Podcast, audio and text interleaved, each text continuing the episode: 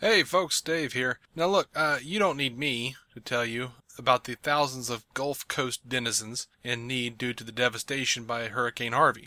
But I would like to remind you that while you may not live in those affected areas, you can help. There are a number of relief funds out there on the internet. They're just kind of everywhere. Uh, as for us, we'll have a link to the Red Cross donation page in this week's show notes for anyone who wants to donate with ease. Or you can just pop over to redcross.org. Thank you for supporting your fellow man, and please enjoy this episode of DC on Screen. Welcome into DC On Screen episode 424. This is your weekly news. I am your host, David C. Robertson. This is my co host, Jason Hello. Goss. Uh, kind of a lot of stuff happened, but not a lot of actual consequence this week. Nah, there's a lot of stuff floating out there, but we'll see. All right, let's. I guess just let's dive in. Um, by the way, for anyone who didn't, before we dive in, uh, we recorded a pretty great episode, I think, yesterday with Eli Oppelders of Stealing the Remote. Had a lot of fun, and we're gonna probably post that um, midweek. Sounds So- about right. Um, anyone who listens to both of them may notice that like a, a, a recognizable, um, just just latent pain in the back of Dave's voice because his back has decided to betray him again. Um, i If you're wondering, like, why does Dave sound weird? It's because uh, his spine doesn't want to be there anymore. People at work were like, "What did you do?" I said, "I bent down to get clothes out of the dryer." and that was man you take too many chances in life man uh, you, you gotta you gotta slow down Uh, I I know, man. I know. it's a reckless lifestyle nevertheless he perseveres Right. Nevertheless, I Yeah. persist. Um, yeah. Anyway, uh, jumping into Wonder Woman. Still kicking ass at the box office. Uh, passed Captain America Civil Wars. Uh, they're projected to pass Iron Man 3 today, uh, domestically. We're recording on a Monday. Um, $409 million domestically. In the top 20 highest grossing films of all time. Only the two Avengers movies and the two Batman films, Dark Knight and Dark Knight Rises, have been better. Have performed performed better, I should say. I guess. Uh, read what they wrote. Uh, this is all from comicbook.com. Now, uh, it's earned over 800 million at the worldwide box office, which has been true for a couple of weeks. Uh, Twitter data is actually also saying that it's like the, it was the number one talked about film of the summer. So didn't they do that for i want to say deadpool last year Yeah, I think so. But you know what? Um, there's also, uh, I guess, like WB is actually trying to get uh, Wonder Woman into the Oscars as well it's got a better shot than for Best Picture. I hear. i mean best picture is kind of a haughty expectation but Yeah, to be in consideration is pretty big for a you know any kind of superhero product I've seen worse. Win- I've seen I've seen worse films win. You know. Yeah. yeah So, which is part of the reason I don't really think the Oscars are really anything at all. But anyway, so uh, film Wonder Woman was released on uh, digital, and they had this cool little epilogue, Etta's mission. We talked about it last week, kind of. Um, you haven't had a chance to see No, this, have no, you? have not Um, I pre-ordered the Blu-ray, uh, so I was just like, "Ah, I'm not getting this on digital. I want the physical copy. Um, but I did find someone, uh, you know, kindly recorded it on their camera phone and put it up on YouTube with no sound, and then I found a transcript. So voila. Uh, it really just equates to like it, it feels very much like just a little after credit scene. Like it just it really does. And I'll, I'll be honest, I'd rather they just put this in the movie at the you know after the credits. Um, but it's just Aunt, Etta finds the guys in the bar, uh, Chief Nappy and uh, Charlie and Samir. For And, three or four people uh, whose names I do not remember to save my life, but I loved them all at the time. Yeah, and uh, she says, you know, this is this is our first mission. It's top secret. Uh, the uh, they, they they found something. We have to like take it to the the Americans. It's very old. You know, it's very powerful. Blah blah blah. And uh, she opens her little notebook, and um, it's a mother box. So I mean, there's more to it. Uh, they like argue about what they're gonna call their their uh, little group there, Wonder Men and Charlie's Agents. but uh, I'm sure it's charming. it is. It looks to be as much as I could tell without uh, having any sound. Right. We'll let you verify that in a few Um, weeks when your hard copy has arrived. Yeah, but they did ver- they did uh, verify that Patty Jenkins directed the uh, the short. Um, Lucy Davis said that uh, they shot it about six months after they finished the movie, while reshoots were being done. So they could have totally put this in after the credits, and I think it would have been pretty great if they did. But whatever. Not a huge deal. Nah. So, um, someone named Joel Matheson was at the Warner Brothers Los Angeles studio tour. And uh, he picked up an official LA Studios tour guide. And uh, the guide talks about uh, current projects. And um, they had some Justice League ads inside. And what do you suppose they had in there, man? I don't know. It's a picture of the old black and silver. They had a picture of Henry Cavill in his normal Superman suit, and then like next to it, they had like the black and silver resurrection suit. Mm-hmm. You know, everyone's been you know over on the on the toy threads on Reddit. They've been you know saying like, oh, they're just Mattel just puts out variants. Nah, man, I've seen that black and silver. I saw like one of those like, I don't know. I think it, it's either Big Figs or or Jakks Pacific, but it's like those really big action figures that they put out. And I was in Toys R Us a couple weeks ago, and uh, they had Justice League, these big like 20, 30 inch Justice League figures, and one of them was a Superman with a black and silver suit. Yeah. Uh, there there have been a lot of hints and um, so in the the toy factions that we might really see that suit. Mm-hmm. Well, apparently now it's on display over at Yeah. Warner Brothers. or about to be. Yeah. Anyway. So, um, they threw out a new, uh, they released a new picture from the Justice League. It's just Wonder Woman, Batman, and the Flash. It's a different angle of them looking off camera. That's something that must be defeated. it will, it will probably be the show art, yeah. which is why I bring it up. Uh, the, the studio announced that um, in the in its fall movie preview, it listed Joss Whedon as one of the film's writers alongside Chris Terrio, uh, a singular director though, that being Zack Snyder. But uh, the the story is by Chris Terrio and Zack Snyder, but the screenplay is by Terrio and Joss Whedon. And uh, you know, a lot of people have weighed in online as to what this means. Uh, it looks like it means probably Whedon. It means one of two things, pretty much, uh, when you boil it down. It means either that uh, Whedon did about 30% of the script, or, and this is probably more likely, I would think, since it has not gone into arbitration. It will. Uh, I mean, it, I'm I'm I'm betting it will. not necessarily. Not necessarily. They could have like Squadcast talked about this. Um, Mark Hughes has talked about this. Uh, but there's a good chance that they just kind of threw Chris Terrio some more money and to, to get Joss Whedon on that script, and they and because no one, if, if none of the writers, you know, wants to go to arbitration over it, they can say whoever the hell they want wrote. Yeah, if they want to, but there are a lot of guild guidelines for it. Um, I mean, it, as it's written right now, a story by Chris Terrio, ampersand Zack Snyder means that the people who broke the story together in a room, submitting the same Mhm. script uh, with uh, a partnership in mind, were Terrio and Snyder. And then when you go to screenplay by Chris Terrio and Joss Whedon, and it's it's and instead of ampersand, that means screenplay Mhm. by Chris Terrio, and then Joss Whedon came on and and wrote uh, a significant enough amount of it that he's getting billing as being part of the and crew. Uh, Yeah. like it's it's it's tiered. Like whoever you see up top, screenplay by blah blah blah. And blah blah blah, and blah blah blah, and blah blah blah. Yeah, that's after arbitration when they've said, Right, yeah, he did this part, he did this part.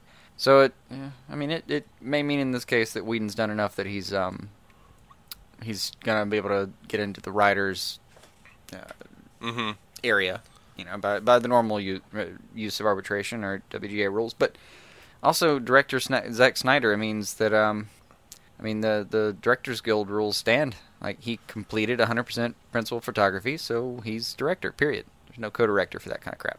That's Yeah. that's what you got. Yeah. It's a neat article. Uh, Doctor Steve sent me. Mm-hmm. Um, now, Mark Mark Hughes was on Superhero News, and uh, he was saying like this is the dude from Forbes. He knows a whole bunch about all this stuff. Um, he was saying uh, I think there's some confusion about what precisely Whedon has to do. Uh, what I heard, and by the way, Hughes is pretty pretty reliable in his sources usually. Uh, what I heard is he's done roughly two dozen or almost two dozen pages of new material and rewrites.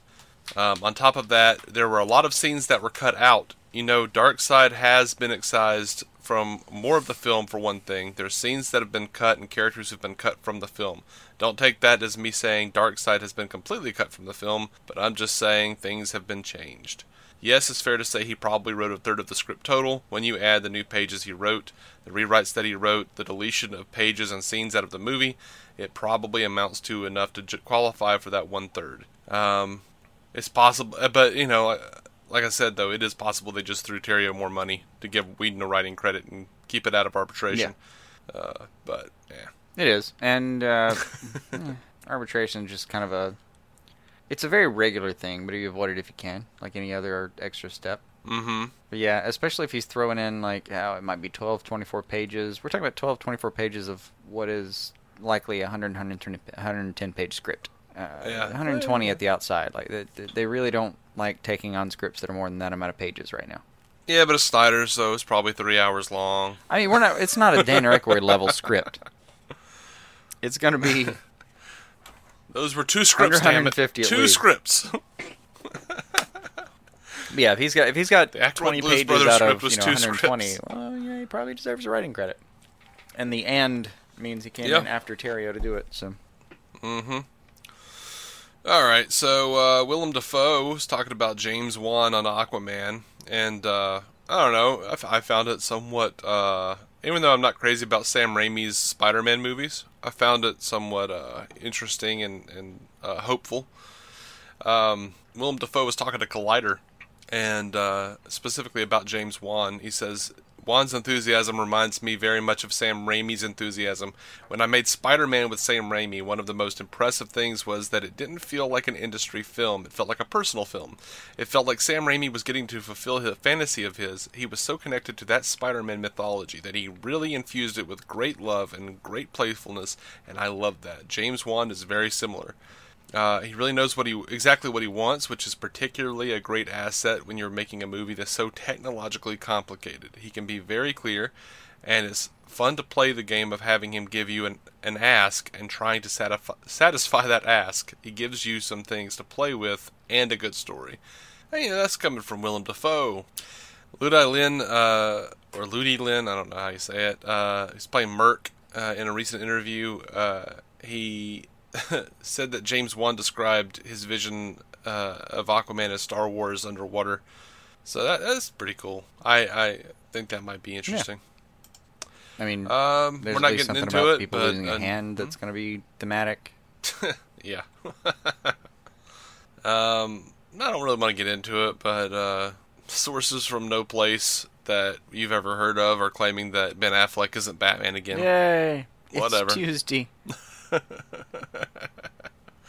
it's Monday, but yeah, it happens.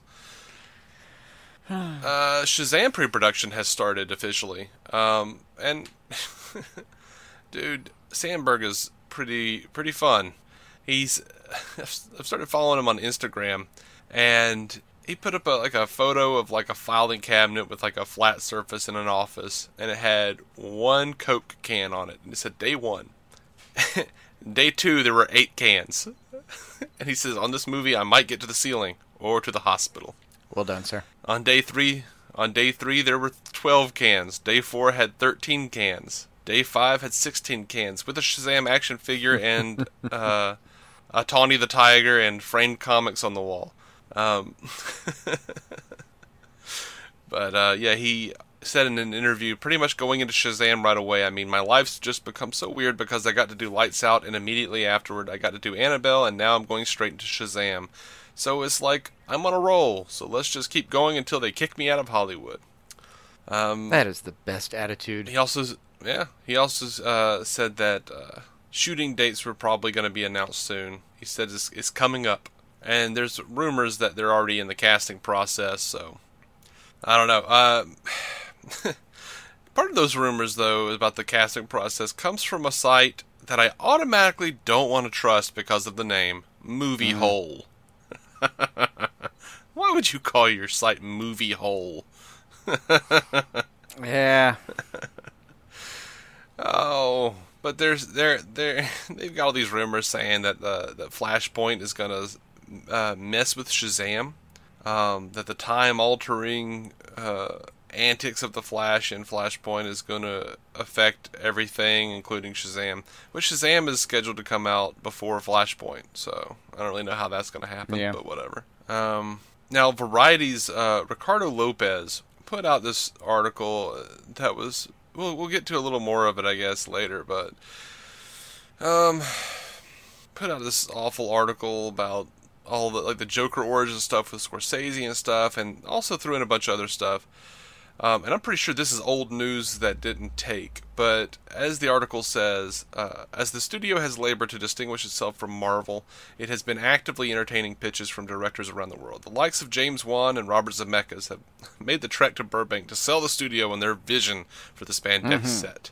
All right. Well, I'm pretty sure we reported. Well, I mean, James Wan is working on Aquaman, so I don't know what he's pitching, but or maybe that's what he's pitching. I don't. I don't know. But Robert Zemeckis uh, was said to have been in talks to have something to do with the Flash a long time ago, and then said, "Oh no," and then it was said like, "No, he's probably not going to be able to do that." I mean, I would love it if he did Flashpoint. That would be great. I like I like Robert Zemeckis a great deal. Um, I don't think this is news though. I don't think this is like Mhm. current. No, it's it's not Um, current or future. Like it, it's just one of those many points where I just um, we're just gonna have to wait a few months and see what actually happens. Mm-hmm. Now, this is also one of the things that calls into question the validity of this uh, report by Mr. Lopez. Uh, he said he continues, or take the case of Joss Whedon. The Buffy the Vampire Slayer creator is now developing a Batgirl movie for DC. It's one that the studio hadn't planned on doing until Whedon confessed his to to them his love of Barbara Gordon and her masked alter ego. Okay, I've watched I watched a video a few weeks ago of Joss Whedon and we reported on it of Joss Whedon saying I was in a meeting working on another project with Warner Brothers and I looked at the board and they had Batgirl written up there and I go, "Oh, are you guys serious? I love Batgirl." And they were like, "Yeah, we're serious." So clearly they had some idea that they were going to be doing Batgirl. Um, yeah, but they're just trying to make a point that like all these people are going to DC and trying to do stuff on this new banner, and you know people are freaking out about it on Facebook, and I'm kind of annoyed by it. Right. Uh, so again, new rumors, deadline now, but it hasn't been it hasn't been made official that uh, Warner Brothers and DC are uh, talking to Gerard Joan- Johnstone to uh, polish up the script for Justice League Dark, which contradicts earlier reports that they were just unpleased with it and didn't want it. They, they wanted to start over, but whatever, uh, whatever, guys. There had been some reports that they just kind of wanted to burn the thing down and start again. The page one Mhm. rewrite, the dreaded page one. Right. Um, over to Joker Origins because why not? Uh, Joe Rogan, and this is this seems pretty legit at this point. Oh, the Joe Rogan Experience is that what it's called? The, Yeah. the podcast. He did an interview with uh, Brendan Schaub, is a former MMA fighter who is friends with uh, Todd uh, Phillips' agent. And Todd Phillips is the is the person who did The Hangover. They're talking about him being the director for this Joker Origins movie, and um, they asked him about it, and he says, uh, "My boy Todd Feldman, that's the agent, put this together with Todd Phillips. It's dark. It's like a dark Joker. As a kid, he had a permanent smile, and everybody made fun of him. It's like on the streets of Brooklyn. It's super dark and real. So, I guess that's a really a thing that's happening to Still some degree. maybe. Yeah, I mean, you know, something being in a development doesn't mean it's going to happen. Um, and ba- based on this, I don't, I don't want to see a Joker origin. I really don't. I love the idea of the Elseworlds, but I, don't, I don't really want to see Joker Yeah, origins. it's- I don't want to see his uh, origin. You've said it before. It's the one origin you never actually care to to see. The, the idea of it Yeah. being multiple choice is kind of more grand than uh, actually knowing what Yeah. his story is And or his know, name even. People have said, you know, people have said that about Wolverine because they would throw, you know, flashbacks in and they would contradict each other, and some of those were false memories, and it was always like. But I feel like they they, they teased that enough that like I'm glad I actually know Wolverine's origin at this point. Like I'm like, oh, that's good. That's a good thing that I know that because it doesn't affect it. He's still just a little badass. I don't care. Joker though, I kind of don't want to know where he actually No. came from. As an agent of chaos, it's almost more fun to not to not know. Yeah. But Now, um, we'll see. I swear, man, people like the uh, like Variety and the Hollywood Reporter. I I used to think they were pretty uh, reputable, but the more they like, you really know what they're doing. You really know the you see the character of an organization when there isn't much news, because Hollywood Reporter, Kim Masters, and Borys Kit are are saying that their sources say that Warner Brothers is, as they say, uh, Warner Brothers will make an ambitious attempt to use Martin Scorsese to bring Leonardo DiCaprio into the world of comic book movies. Certainly, Scorsese's involvement in the Joker film, which the Hangover filmmaker Todd Phillips would direct, could elevate and diversify the film's contributions to the genre, um, creating the potential to make awards-worthy awards-worthy films such as Christopher Nolan's The Dark Knight trilogy. And you know the the headline is you know very oh Warner Brothers courting Leonardo DiCaprio and people are freaking out because they think he's going to play the Joker. Right. Uh, now in the article though they all they admit there is no offer for DiCaprio. No, nor is Scorsese signed. The is- Scorsese's deal to produce is not done. No, Yeah. it's just yeah, no, this is. Um, I mean, it's it's it's a neat mental experiment, but it's nothing yet. Yeah. Uh, now uh, they're also claiming and they're reporting that Jared Leto, and I would believe this. Jared Leto is said to have made his displeasure with the notion of multiple Jokers known to his CAA agents and rival agency WME has been using the concern to court him. and reps for Warner Brothers DiCaprio, Leto, and Scorsese declined to comment. Um, Why not? this is all this is all bullshit right now. I, I would completely agree with him, though. I, my instinct is if you're playing a character and someone wants to say, "I'm going to do another version of this character" while you're doing it, my instinct would be like, "Eh, "Hell no!" right. Back that the seems fuck up. weird. Um, so it looks like it's at least in development, It's- but uh, uh, from yeah. from that Joe Rogan experience Yeah, but it's also interview. the Joe Rogan experience is also very much him getting very high with a couple people and talking about YouTube videos for three hours, which can range between some of the most entertaining stuff you've ever heard and uh, walking away wondering if you should have a shower. Yeah. Honest, I honestly don't know. Oh man. Yeah, I've never actually listened to a full episode. I don't think. Uh, maybe I have. Uh, it seems to average about three and a half hours an episode. So oh, yeah. No, I've never listened to a full episode. Then. I've barely ever I've done anything in my life that was worth three and a half hours. It is very difficult for me to focus on anything for that many hours. So Mm-hmm. Anyway, uh, so Justin Kroll is reporting that the Suicide Squad 2 is apparently the Suicide Squad 2. I'm like 60. Um, Suicide Squad 2 is uh, delayed uh, because of Will Smith's uh, schedule with uh, Aladdin. He's playing the, the genie and uh, Gemini or Gemini Man. I've seen a couple of different uh, iterations of that.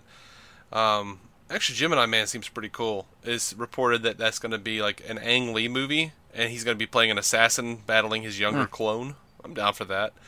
Um, I don't really care about him playing the genie in Aladdin. I'm I've like, had my eh. Aladdin. It was it was great back when I was a kid, and I I got nothing Williams. to add to it. especially not directed by Guy Ritchie. I don't even I, I don't even want to compare it. I just uh, like for me, it's a this is a done deal. We shouldn't be doing it. I'm good with the Aladdin I had. Mm-hmm.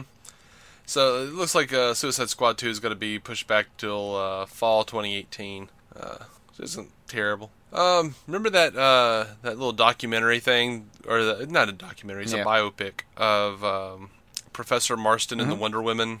It has been announced that it's going to be in limited release October 13th, before going into the uh, the full October 27th. Ooh, excuse me, release date of October Mm. 27th. So. Um, It still looks Yeah. pretty neat. I have to see. yeah, yeah. So um, this isn't really much. This is really news, but it's awesome. Uh, I don't know how you say Jay Baruchel, uh, guy from Undeclared. He's in a bunch of uh, Judd Mhm. Apatow stuff. He was on Happy, Sad, Confused with Josh Horowitz, and he was talking about Justice League Mortal, uh, the George Miller movie that almost happened. Apparently, it got really close to happening. But um, he talked about Wonder Woman. The first time you see her, he says, the first time you see Wonder Woman, the opening scene on, on Themyscira is just her on top of a steed, and she's about half a kilometer away from a Minotaur. The Minotaur's got a battle axe, and she just rushes him. All the Amazons are there cheering her on as she beheads him. She gets off her steed and holds up the Minotaur thing and doesn't say a thing. It's like, that's the Wonder Woman I want to see. It would have been special. uh, he also said um, it was very nearly ready to go. He says they had all the costume design, they had all the previs, they had all the sort of production design figured out, and they would take us and walk us through this command center where they had everything. The aesthetic choices that they were making in the story and the character choices they were making are so ballsy, and we won't ever see it. Um, he also talks about a scene with his character Maxwell Lord. He says there's a scene where Maxwell Lord brainwashes Clark, and all of a sudden this guy's got Superman as a weapon. But in order for me to do this, to get into a Kryptonian brain, I start bleeding out of every effing orifice because it takes that much to get into the head of a Kryptonian. And then I turn him Red Eye Superman. And then there's a big ass fight between him and Wonder Woman where he breaks her wrists. Wow. He says, I die halfway through the movie and my consciousness is uploaded into this mainframe, an evil computer. I would pay real Yes. money to see this.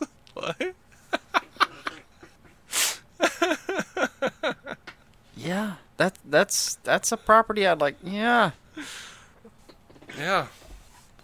That looks that sounds really awesome. does. Probably be decried as too dark. I don't know. I mean, halfway through, he has to get his neck snapped. I mean, that's that's what happens. Yeah. well. All right. Uh, so that does it for our movie side of the news. Um, if you're not following us over into the DC TV side of things, uh, you can find us on DC on Screen. Us on Twitter, Facebook, and Instagram. DC on Screen at gmail.com. Um, or you can call us 205 259 6331. Leave us a voicemail. No one left us a voicemail this week except for the Witter Woman, and we'll be playing that at the end of the show. So we're jumping over into TV news. Uh, did you did you watch this Gotham promo, man? I watched one, but I'm not sure which one you're talking about. Go ahead. Well, this one had like the Scarecrow in it, but it also had like Bruce in suit. Like it had him with a mask Oh. and all, and uh, like a hood. And uh, actually, I put, I put links in the show notes. Um, if you want to click on those, uh, that the first one should have uh, pictures of it at least, because people are bitching about it and talking about how bad it looks. I just think it looks like Christian Bale's mask from from the Dark Knight trilogy, which you know, to be fair, I think kind of looked bad, but no reason for you guys to be yelling about you know young Bruce wearing this thing. I'm I'm gonna look it up in the background. Okay. Now, uh, also Gotham cast uh, Professor Pig. They cast uh, Michael Cerveris or Cerveris. How do you say that? Uh, from Fringe and The Good Wife as as Professor Pig, and that's actually the most uh, excited I've been about Professor Pig like ever because I like that dude as like the main like observer from Fringe. Yeah. Also, I, I, I did just watch the the costume. It's not that egregious. He's not supposed to be Batman yet. No, he's just no. you know playing with some costumes. But that mask totally looks like Christian the, Bale's the second one does. The first the one kind of looks. Um, I don't know. The first one looks more Bruce Timmy, more straightforward. Kind of a Mhm. pointed nose, cheeks back a little bit. Eh. Obviously, they were going to play with the the styles of of you know young Bruce here. Mm-hmm. Uh, by the way, Gotham is going to return uh, September 21st at 9, 8 Central. Uh, it's the I think it's our first. first airing in this new Thursday night Yeah. spot. Uh, It's the the first of these that will return to us. yeah. like the uh, like the bit on In Living Color. Just like push it right back. Like, oh no, no, not you, little fish. You go back in the ocean. um, so John Wesley Shipp was at the uh, was at Dragon Con, and he told fans that if they want to see the old 1990s Flash costume again, if you want to see it, tweet it. so start start tweeting people, everybody, because of course we want to see John Wesley Shipp playing the old Flash again. They'll find a way. It's a multiverse, baby. Let's do this. They'll find a way. Now, uh, CW executives were revealed apparently that uh, starting soon, CW's Arrowverse shows, along with some others, will be joining Hulu's live TV service. Uh, it's a service that's currently in beta mode, and it's going to offer live streaming and cloud storage for select channels and shows. No word on whether episodes will still be streaming next day on CW's website, but I imagine they will. It's a good bet, but That's like po- that's post live, you know. This is just live TV on Hulu. yeah, most likely. Um, it just uh, the An avenue to get rid of cable. yeah, but uh, some of the uh, contracts are a little convoluted right now, so eh, it's not for sure. But yeah, it's a good bet. Mm-hmm. So they they released this so-called super trailer for all four CW shows, which by the way had footage from previous seasons in it. Let's let's not kid ourselves here. Um, but saw some stuff with uh, with Alex and Maggie, some stuff with in a, she's in a car. They're in a car. Uh, it's real exciting stuff. And uh, I think it's an extension of the scene Cat we'd Grant. seen earlier. yeah, Cat Grant uh, taking questions from the White House press room. Whatever that means. Yeah, whatever that means. Uh, so Supergirl is apparently going to have a lot of uh, little tweaks and changes. Like uh, I read a whole thing where like Kara, where uh, Melissa Benoist was talking about her character was going to be like, "Who am I? Identity issues." Blah, leaning heavily into the Supergirl side of things, I guess. But uh, and that Winn was going to have more responsibilities. But he didn't, you know. Jeremy Johnson said he didn't really know what was going on other than the fact that he was yelling at people a lot now. So, That sounds great, though. yeah. Um, but apparently Andrew Kreisberg is saying Lena and Kara's friendship will continue to grow. There's a lot of Lena Kara adventures early on this season. Uh, Katie McGrath has also uh, mentioned that Lena will do something very big in the season three premiere to win back her friend Kara. So who knows? And uh, you know, something very big. I I I don't know what that means. we'll see where that goes. Like, buy her buy her coffee. Uh, or an espresso machine. She has the money. Just throw her the machine. right. Maybe a one-year supply. yeah. Uh, Tom Welling is talking about his new role on uh, on Lucifer. Actually, he's talking less about his new role and more about his old role. He says, "I definitely don't want to play Clark Kent again." the great thing about Clark is he didn't know who he was, and he didn't know what he was supposed to do with what he had and his abilities. This character very much knows what he's capable of, and knows what he wants to do, and knows how to do it. So, as much fun as that is to play, it wasn't necessarily because of Clark Kent I chose this character. It was so many more factors than just, I don't want to play Clark Kent again. But I'd be lying if I was saying that I do not enjoy playing something very different for sure. He'll be playing Mason Pierce on, on Lucifer this year. I'm excited to see Tom Welling back. I actually am. Now, uh, Lucifer is going to be airing in its new slot of 8 7 Central on October 2nd. This is uh, a new time for him. It's going to be on Mondays now. Well, it was already on Mondays, but it's going to be up an hour in the old Gotham spot. Over to The Flash, uh, Andrew Kreisberg was teasing some of Harrison Wells' uh, story for season 4. He says he's a genius and his daughter is safe, and she's the Flash on Earth too, and he's one of those people who's realizing that he doesn't have a life. Season 4 for Harry is really realizing what he's been missing in his life and what it is he needs to become a better, more complete person. And so he's going to be going on a fairly epic emotional journey this season that is tied to the Thinker's plan. Uh, that's fine. I'll, I'll, dude. Honestly, I'd watch uh, Tom Cavanagh Yeah. eat cereal. Yeah, the old thing about like read the phone book. Yeah, I'd probably watch him do it. Yeah, he'd probably have probably some fun would. with it. now, over on Legends, according to uh, Maisie Richardson Sellers, uh, who plays Vixen, she says it feels so fresh, almost like a new show. Here's hoping. no, she said also says the same way season two felt like a new show from season one. Oh, so mm-hmm. not at all. Cool. She says I'm excited how to it see how that exactly translates to the itself that way, and yet didn't end up being that way. She also said we we go to we go to some really fun time periods and see some really cool historical figures and characters from folklore and world renown uh, from our history, and we've got a team of new supervillains that are really exciting. The playful edginess gets amplified, and it's fun and silly, but there are also some very emotional moments. Told me nothing. Yeah, good luck. Told me nothing, Maisie. I mean, really, best of luck. I hope that all happens. Um, Courtney Ford has been cast as Eleanor Darhk, Damien Darhk's daughter. Uh, she'll be played by Courtney Ford from Dexter, True Blood, and Parenthood, who is actually married to Brandon Routh in real life. Uh, Eleanor will be a charming, manipulative, and engaging presence, much like her father. Ray Palmer will find himself attracted to her, even though she's on the wrong side. That sounds utterly freaking Predictable. typical of this show. Yeah. And again, let's hope they do it better than some Um, of the times we've seen them do it before. Yep.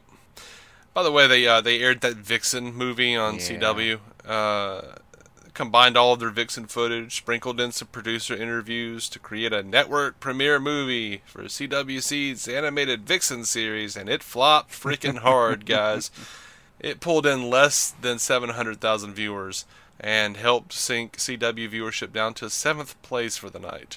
Uh, don't know if that means anything for the character or the animated series, but uh, I wouldn't expect Vixen to be filling any new Wednesday night gap anytime soon. Uh, it, that's bad. That's that's that's really bad. Yeah. it's yeah. Mm. That hurt a little bit to even read about. I mean, you know, why would you put it on TV after it's been on the internet, you know, all this time? I don't know. It's just, eh. I mean, I recall like Sunday afternoon uh, uh, network premiere of you know Lethal Weapon two or something.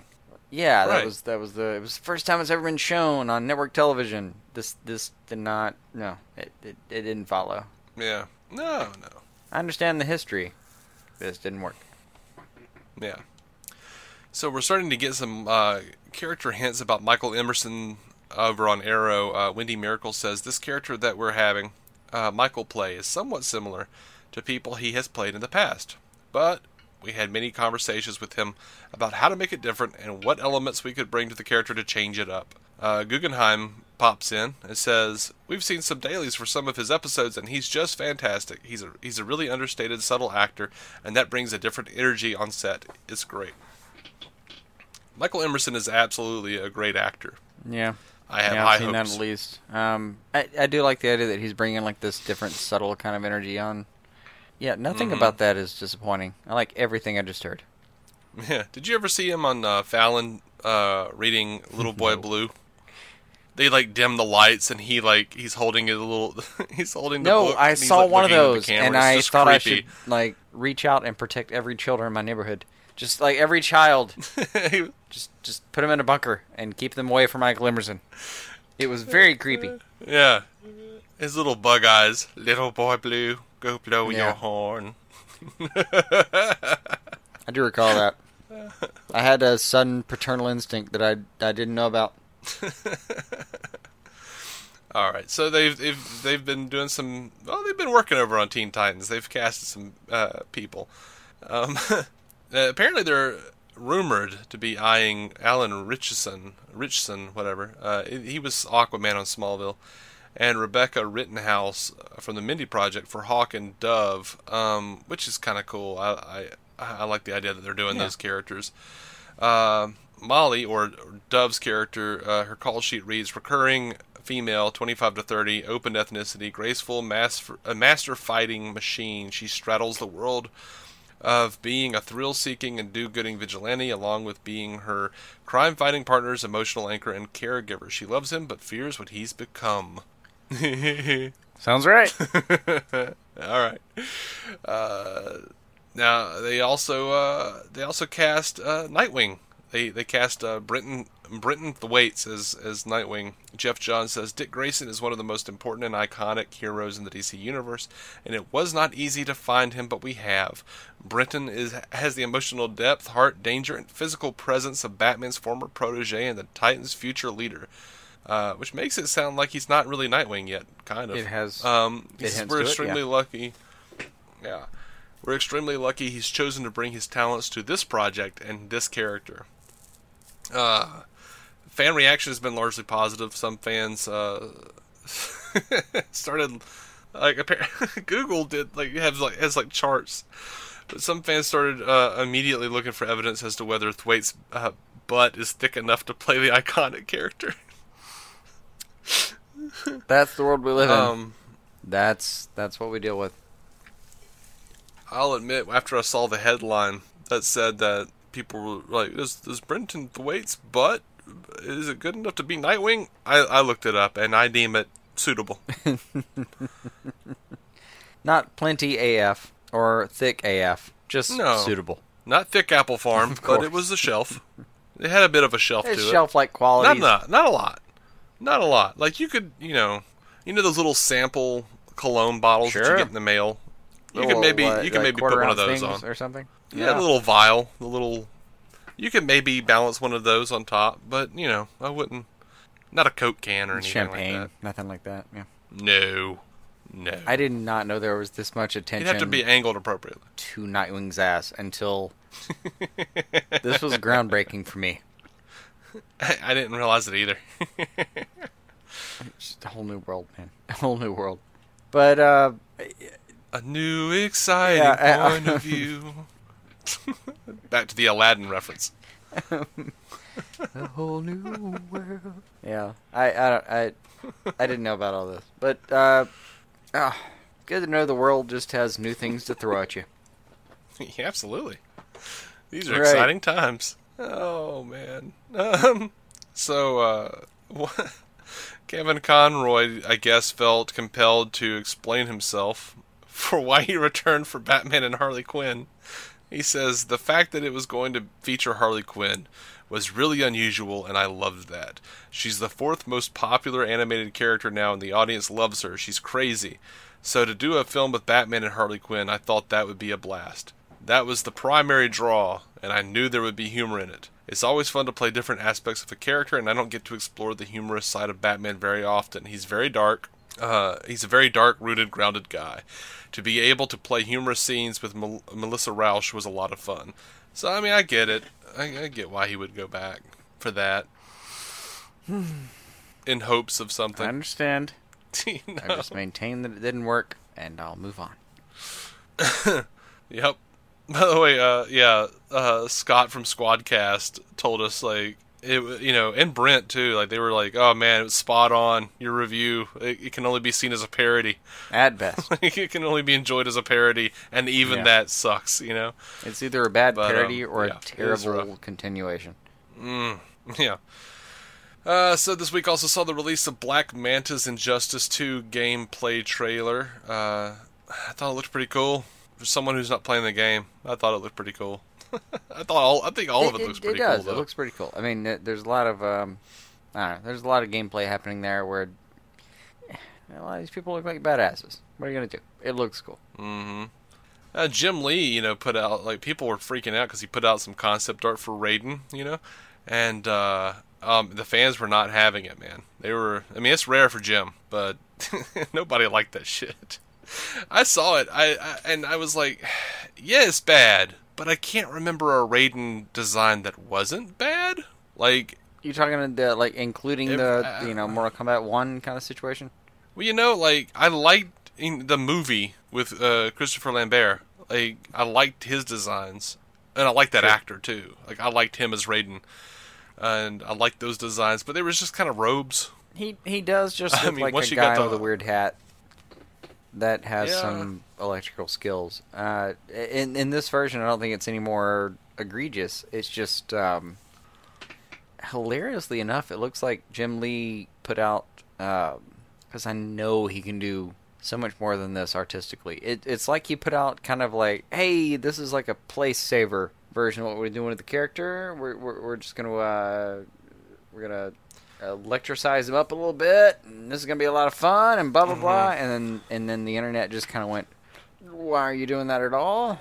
And fuck you. Yeah, I mean, you know, he's got like these like I don't know, they're, they're like rock boots that have like lions' paws on the end mm-hmm. of them Yeah. that are blue. And like this like weird tattered cape. It was No, just that's the part weird. that It was just a with me. It weird like, design. on that, it's like his arms are, are supposed to be electrified, I guess, but they, they look like. And I keep looking at the, I keep looking at that image and thinking, come on, Jim Lee can, he sketches better than that. I, I, Well, I mean, for just uh, look for just uh, when you're just talking about like a rough like I got to get this done character design, you're you're really focusing more on the design elements in the costume than you are making it look badass. Um, so I'm fine with that because pretty much almost every like loose character design work you've ever seen is gonna look kind of like that. Just Um, it's just that the costume was bad. The design was bad. yeah, a little bit. I would almost rather But I- uh, just like, be like actual made of complete seen, energy at this uh, point. uh, of of him on the game look uh, like better colored. It it seems like Mhm. it's gonna be a different situation. I, I, I don't know. I'm just uh, surprised a little bit by the backlash of what looks like Jim Lee taking uh, either 14 or 16 seconds out to draw a thing, and then getting Yeah. uh, you know hell thrown back at him. yeah. I mean, you know, I don't. I like I said, I've I've only I've liked exactly one Raiden design, and that was from the movie, Mm. the first one. Um, and it wasn't even an inspired design. It was just you know, Doing the best with the materials they had. yeah. I mean, but uh, Mortal Kombat has never been known for their designs. I mean, shit. They made one. They made one guy, and then they just like changed his color a bunch of times. Yeah. Like, yep, that's half our cast. They all Looking at Sub the Zero budget, with there was colors. a lot of thankfulness that a lot of their players are uh, basically shirtless. So this is going to work out really well. like, what do we do for Liu Kang? Uh, Orange pants, just shirtless. Asian guy. Like, all right, he's got no, he's he's shirtless and he's got ha- MC Mm-hmm. Hammer pants. All right, all right. Now, uh, Johnny Cage, shirtless white guy with MC Hammer pants. Oh, and he's got sunglasses, sunglasses Mm-hmm. because he's an actor. What about Sonya? Same thing. That being said, I played like, the hell out of some Mortal Kombat. you know, tank top. right. Uh, yeah, but uh, that's all that said. I played, I've, pl- I have played the hell out of some Mortal Kombat in my time, so I'm sure. I got nothing. Sure. No, I I do completely agree though with the the overall disagreement that this is a DC game and what are we doing. I, I yeah I, I gotta agree. There's a lot of players you could have spent that much time on. You, you didn't have to pull on like Yeah. Mortal Kombat people. Yeah, I mean, you know, I mean, where do you want to draw the line? I mean, you've got a bunch of DC people. Honestly, I would have been okay I'm with drawing gonna- the line at the first time they ever did that and saying like, "Come on, I love Scorpion too, or Scorpion too," but uh, it just, but, but why? Well, uh, my point is though is like, yes, absolutely, I do want those slots to be filled by DC characters. Yes, I do absolutely want to see Spawn and Hellboy. like I, I kind of do. Like I really, absolutely do. Um, that said, though, I think that I think it would be better if they didn't really do those so much as create the possibility for that in like a create a character section. You know what I mean? Like where you can just create your own Hellboy. Yeah, no, But then I like the I like the the create a wrestler, create a character, create a fighter, whatever the hell you call it. Um, I like those. I like that element. Like in fighter games, that's just the most fun to me. Like I don't even play the game. I'll just sit there and make characters yeah. all day. No, that's that. That is a lot of trouble though. I understand why you don't like focus on that. I wish somebody would make a full game of just that. Like I, no characters are in the game. Just They're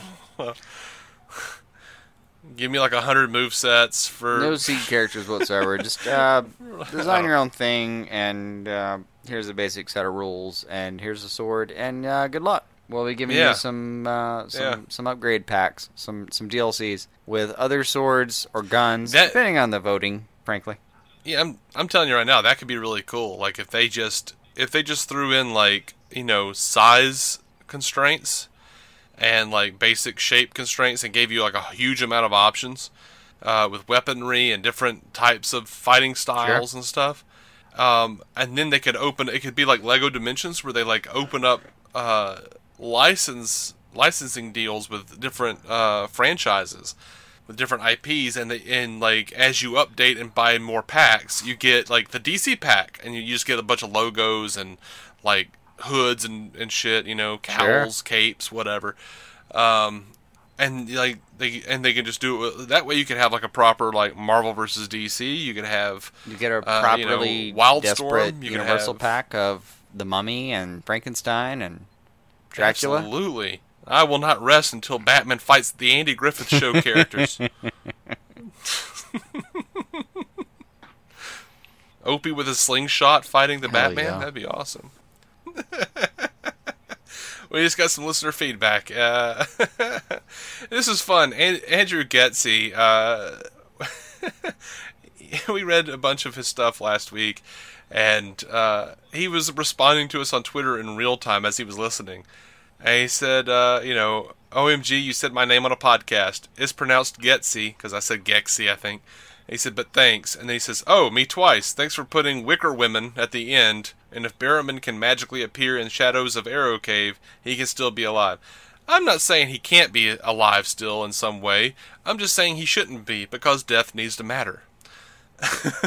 yeah. I well. Um, and Yeah, you know they, they they they're they're using time travel on these shows too to be like, oh well, yeah, Damien Darhk's dead, but he's in the past, and I'm like, "Y- but that's still taking away the impact of the death. Yeah. No. Uh, death has to actually matter. I, I have to look back and not be embarrassed that I cared about a moment a few months ago, or a year ago, or two years yeah, ago. it's like it's like, well, yeah, Malcolm is in the few. Uh, you know, we've got Malcolm running around in different timelines because he's they grabbed him out of the past, and I'm like, but I'm still seeing him every week. Right. like it's ostensibly doesn't matter. It's just a reset button. It's like see this is like the worst possible thing because you can have him every week but without any of the character development because he can't know about his own future and he can't go and like pick up where his past self left off because his past self is really his future self. So really you just have like you just have you just have like a big reset button where nothing can actually happen with that character. It's just annoying. Or if you break some of the time away. laws, you have him like in a place where he can readjust things. It was because it was an interim period kind of situation, and then you get into all kinds of weirdness. That's it, it's even harder to make amends for than Mm-hmm. it, it's just easier when characters die, even in time travel. You can respect yeah, and you it. know what? Uh, I enjoy Snart. I enjoy Captain Cold a lot, but and I'm really excited about him coming back. But really, only for Mick, because of Mick's, uh, development. Yeah, because of his like reaction to it is gonna be Yeah. good. So, yeah, whatever. Um, so Andrew Getsy also says, uh, "I've watched Doctor Who and Torchwood and like everything geeky, and oh shit, now a third of my messages. I was not expecting this." And he says, I wasn't asking for individual episodes of everything, just asking for one weekly recap and one weekly news show. Heck, skip the news show. Uh, no. I know, we, I, I understand, I think we both understood what he was asking Sure. for. One episode with all the recaps, is just that with the scheduling, it's going to be impossible to do that because of how they're putting it out now. If that makes sense. It's just really, it's going to be hard to keep up with, Yeah, it's, it's with just all of the shows on a weekly yeah, basis it's just now. physically hard to do it the way they're doing it now. They they backlogged a few things. It, it got ridiculous. Mm-hmm. And uh, he finishes up, says, uh, I'm here for the recaps. Sorry, man. We'll do them at the mid-season or end of the season. That's what we'll do. Um, anyway, had I known you'd respond so much to me, I'd ask you to plug my 99 Geek site and podcast, I'm a Fiction Writer. I haven't had a chance to... Well, there's your plug, by the way. I uh, I haven't had a chance to listen to it or, or check it out yet. Um, I've been busy. But I actually do plan on checking it out and uh, seeing what that's about. So uh, that's all I've got, except for the Witter women, and they're going to be after the credits. Or the Witter woman. It's just one this time. Well, it's narrowed itself down. All right. Well, um, shall we let it lie there? yeah, I think so. We are DC on Screen. You can find us uh, at DC on Screen on Twitter, Facebook, and Instagram. Uh, email us at dconscreen at gmail.com, or you can call us, be like the, the Witter woman, call us and leave us a voicemail, 205 259 6331. And uh, uh, sometime in, in midweek, we'll have a bonus episode uh, where we talk about DC films we'd love to see.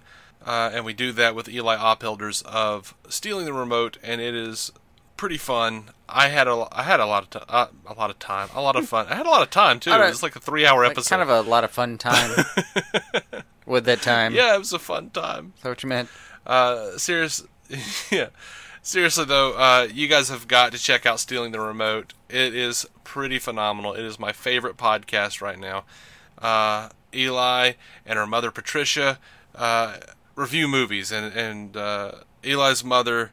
These are mostly all movies that Eli's mother does not uh, w- would not choose to watch. hence the stealing the remote. It is a generational on the tenth episode, anomaly. though. On the tenth episode, Patricia did steal the remote from Eli this time, so it was, it was good stuff. I enjoyed it. we'll be back, uh, I guess, with that crossover episode, and then we'll be back again with more uh, more news. Until next time, guys, keep some DC on your screen. Well, well, Cletus done. He may be only three feet tall, but he ain't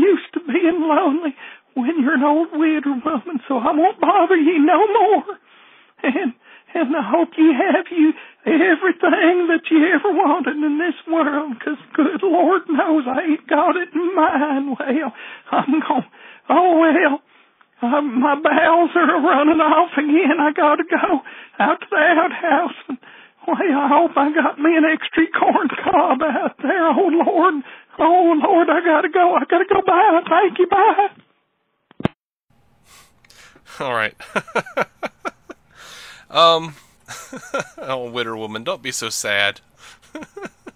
I, I felt bad about this after I listened to it. Been there. Also, I did respect the um, wrapping it up, and it did seem graceful.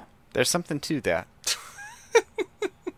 Well, you know, it's not it's not because of the Witter Woman necessarily, but whoever's doing the Witter Woman, you know, y- you're doing something. You're creating something. Because we all do. I've done that enough. I don't want to discourage anyone. You know, I've I've laughed about half the time at the Witter Woman or the Witter Women. Um, Oh, absolutely. But yeah, uh, seriously, like, uh, and I say this in all honesty, I don't want to discourage anything or anyone from from doing something like this. Uh, I enjoyed Witter Woman uh, from time to time, about half the time. That is quite a voice, and I think it's got a lot of potential. And uh, I, I think you should continue it somewhere. If you if you want to keep sending it in, we'll put post it at the end of the show because we actually have people who like it. But you know, uh, I don't know. It might be a character you might need to work on. Whoever's doing it, because that's uh, that does have potential. I think so.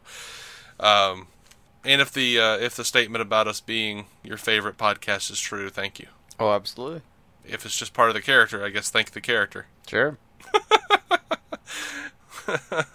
Bless you, Witter Woman. Enjoy your crust of bread. All right, that's that's that's it. That's it. Okay, round two. Name something that's not boring. A laundry? Ooh, a book club. Computer solitaire, huh? Ah, sorry, we were looking for Chumba Casino. That's right. ChumbaCasino.com has over 100 casino style games. Join today and play for free for your chance to redeem some serious prizes. ChumbaCasino.com. No purchase necessary. Where prohibited by law. 18 plus terms and conditions apply. See website for details.